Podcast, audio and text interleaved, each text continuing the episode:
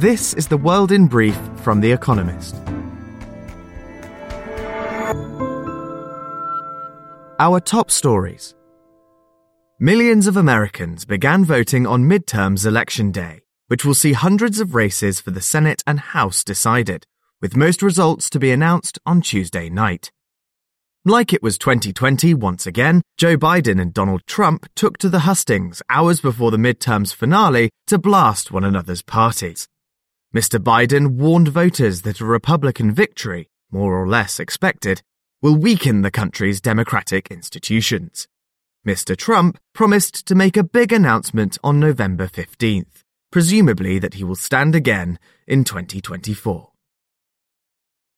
Poor countries need $2 trillion a year to help them cut their greenhouse gas emissions and cope with the effects of climate change, according to a new report presented in Egypt at COP27, the UN's annual climate summit. Around half of that would have to come via external financing. Rishi Sunak, Britain's Prime Minister, said his country would honour its climate change commitments and triple funding for global adaptation projects by 2025. America confirmed reports about its channels of communication with Russia. They remain open. Jake Sullivan, the National Security Advisor, said that whereas it is in America's interests to maintain contact with the Kremlin, he was clear-eyed about who we are dealing with. It had been reported that he had held talks with Nikolai Patrushev, his Russian counterpart, specifically regarding nuclear escalation in Ukraine. Justin Trudeau, Canada's Prime Minister, accused China of playing aggressive games with democracies. Mr. Trudeau's accusations came following a local media report that 11 candidates in the general election in 2019 were supported by China. Separately, Yevgeny Prigozhin, a Russian businessman and prominent ally of Vladimir Putin, acknowledged that he has been interfering in America's elections and promised to keep doing so carefully, precisely, surgically. NVIDIA, America's most valuable semiconductor company, is now selling an alternative graphics processing chip in China that meets the Biden administration's new restrictions on chip exports. America's government has blocked the sale of cutting-edge chips to China in order to slow its rivals' military progress. NVIDIA's new A800 chip is less effective than its predecessor, the A100, at training large AI models. China reported more than 5,600 new COVID-19 cases on Monday, its highest caseload since May. Lockdowns in major manufacturing cities, including Zhengzhou and Wuhan, have come at a cost. Some Chinese leaders are reportedly considering softening their strict zero-COVID policy, according to the Wall Street Journal. But there doesn't appear to be a clear timeline for any such change. Tiger Global Management's flagship hedge fund fell by 5.4% in October, despite a surge in stock markets around the world. That pushes its losses in 2022 to 54.6%. The firm blames its losses on the impact of inflation and interest rates on technology stocks. It has also halted new investments in China. And fact of the day, 60%. The share of the 828 million people who do not get enough food, who also live in countries racked by conflict. And now, here's a deeper look at the day ahead. America's midterm election day. On Tuesday, Americans go to the polls, or, to be more precise, finish going to the polls. More than 40 million voters have cast early ballots in the midterms, pointing to the continuation of a trend of record-high turnout in American elections. After seesawing for months, most pundits now predict a good night for Republicans. They are expected to win the majority in the House and are favored to do so in the Senate. Though Democrats are buoyed by support for abortion rights, they are burdened by inflation, crime, an unpopular president, and a historical pattern that the party holding the White House loses ground in midterms. Even if the Democrats do better than expected, many Republican candidates have refused to commit to honoring the results should they lose, following the example of Donald Trump in 2020. A political cliché that the only poll that matters is on election day may be put to the test. India and Russia's mutual admiration. Subramaniam Jaishankar, India's foreign minister, will meet Sergei Lavrov, his Russian counterpart, in Moscow on Tuesday. The atmosphere will be cordial. Trade between the two countries has soared and is set to exceed $30 billion next year, 2 years before the target set for it to do so.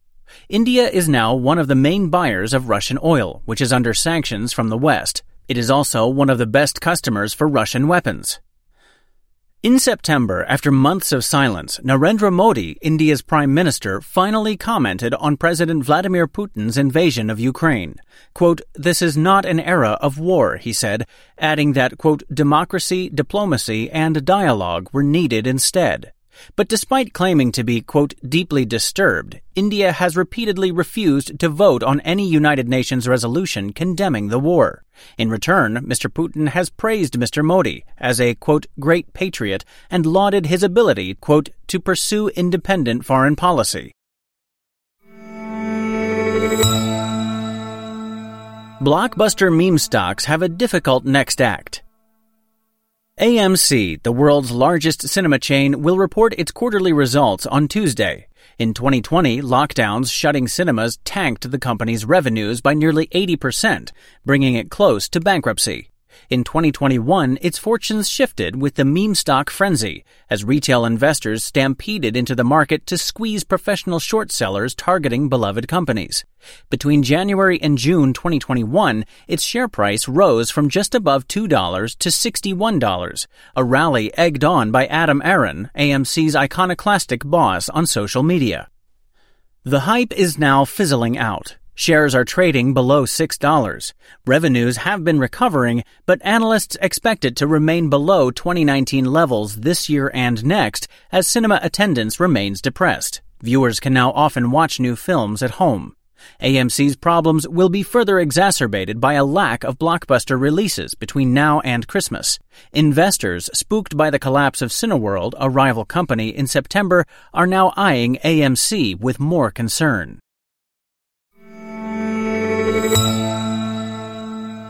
Financial fault lines at COP27.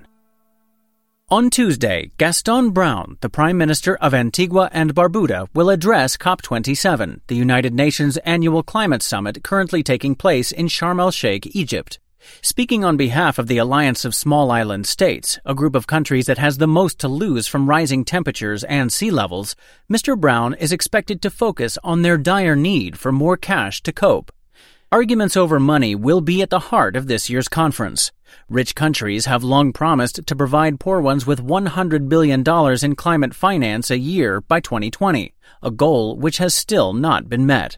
Poor countries have increasingly been calling for, quote, "loss and damage funding" to help them offset the damage they have already incurred as a result of climate change. For the first time, the topic is on the formal agenda, after heated arguments about it delayed the start of the summit by hours. But large economies like America hate the idea, and any serious resolution remains unlikely. How HBO changed television. 50 years ago, on Tuesday, HBO broadcast its first program, a hockey match.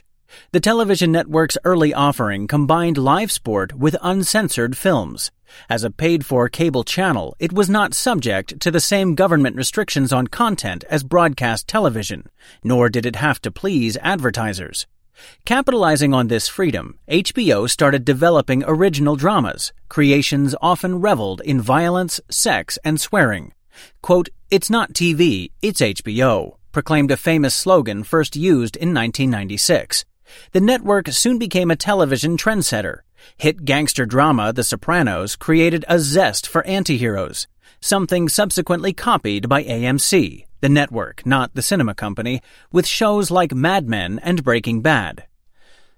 Game of Thrones, HBO's most successful drama, which scooped up 59 Emmy Awards during its 8-season run, fueled appetite for fantasy. With high production values and demanding narratives, the network changed viewers' expectations of television and paved the way for companies like Netflix. Those streamers are now HBO's main competition.